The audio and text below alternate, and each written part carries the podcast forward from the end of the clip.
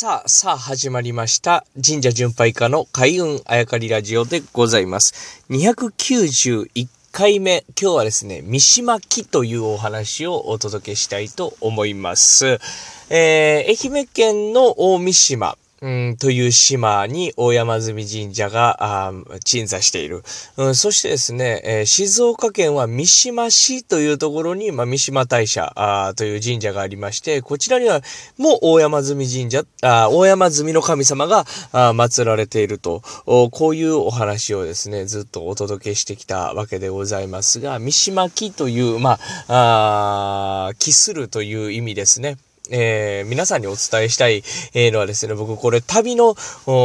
最後の方っていうかね、もう最後の最後やったんです。当時旅をしていたんですが、なのでこの三島大社に関してはすごく思い入れが強いというか、思い出が鮮明に、残っているんですね。その旅というのは鹿児島に行って、1000人シリーズというのがこのラジオ番組にありまして、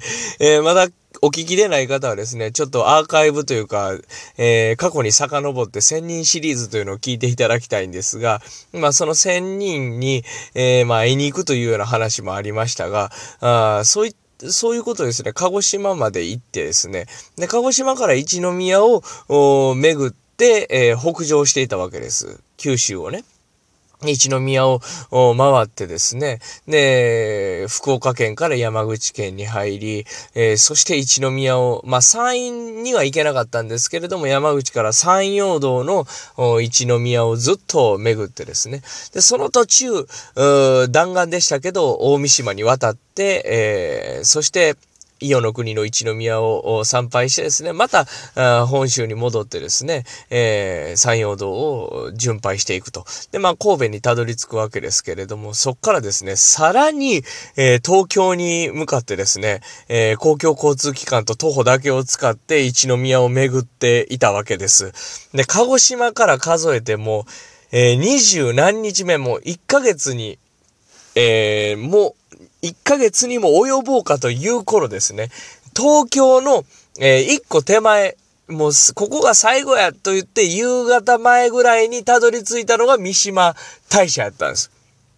要はもう静岡県ですからね。で、その前に確かね、相模の国とか、神奈川県ですよね。そこまでは一宮、確か参拝してたんです。もしくは今度参拝できるかなという感じで。で、なので、このずっと1ヶ月にも及ぼうかという、この旅の最後の最後が、三島大社やったんです。一宮のね。で、駅を降りてですね、その三島大社を目指すわけです。三島からね、駅からね。で、もうすごく印象に残ってるんですけども、街がですね、水に溢れてるんです。これ水が溢れ出してるという意味ではないですよ。至るところにね、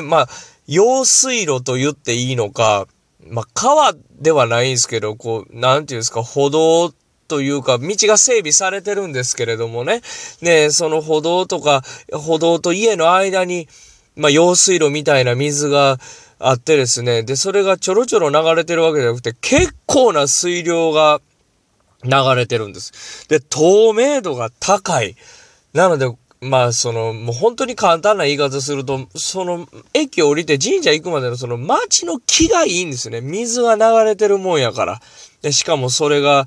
透明度が高くて量がすごいと。だから水に溢れてるというか、水が豊かな、場所だなと思っていて、で、その旅の途中で、大三島の大山積神社参拝して御朱印を受けてるんですけど、まさかここが同じ神様で三島つながりやというのは、その時、思いもしなかったですね。偶然そういうのもあるかみたいな感覚でしたね。そんなんで神社行かせていただいたんですけど、神社行くとですね、また水に、溢れてるというか、だから水が溢れてるというわけじゃないですよ。水が豊かやなという印象なんですね。これはね、後からやっぱり話聞いていくとなるほどなということがわかるわけです。二つありますけどね。一つは地形的な問題。もう一つは水に関して僕がどういう考えを持ってるかというのも改めて皆さんにお伝えしなければならないと思いますけど、ちょっと順を追ってね、いろいろお伝えしていきたいなと思うわけですが、そういえばまあ神社着くまでにその用水路みたいなとこがあるんですけど、そこに水鳥、多分カモやと思うんですね。カモもね、流れてくるんですよ。なんていうんですか、流しそうめんにアヒルのおもちゃバーっと流したみたいなイメージで、カモも見てたら流れてくるんですよね。でカモも逃げんとくるくる回りながら流れていくんです。だからその人が邪魔しないんでしょうね。あと人のこと怖がってないですしね。だからそんなイメージありますね。1ヶ月に及ぶほとんど歩いてましたから、公共交通機関乗ってましたけど、まあ神社までは歩きばっかりでしたが、相当疲労も困憊でしたけどね。もうあとここ参拝して、御朱印受けて東京まで帰るんやというね、そんな中水というそのエネルギーに助けられたという、そんなイメージ、が残ってますね。まあ三島木ということでちょっとお伝えしましたが、明日はですね、三島大社、いよいよ参拝する時のお話をですね、お届けしたいと思いますので、お楽しみに。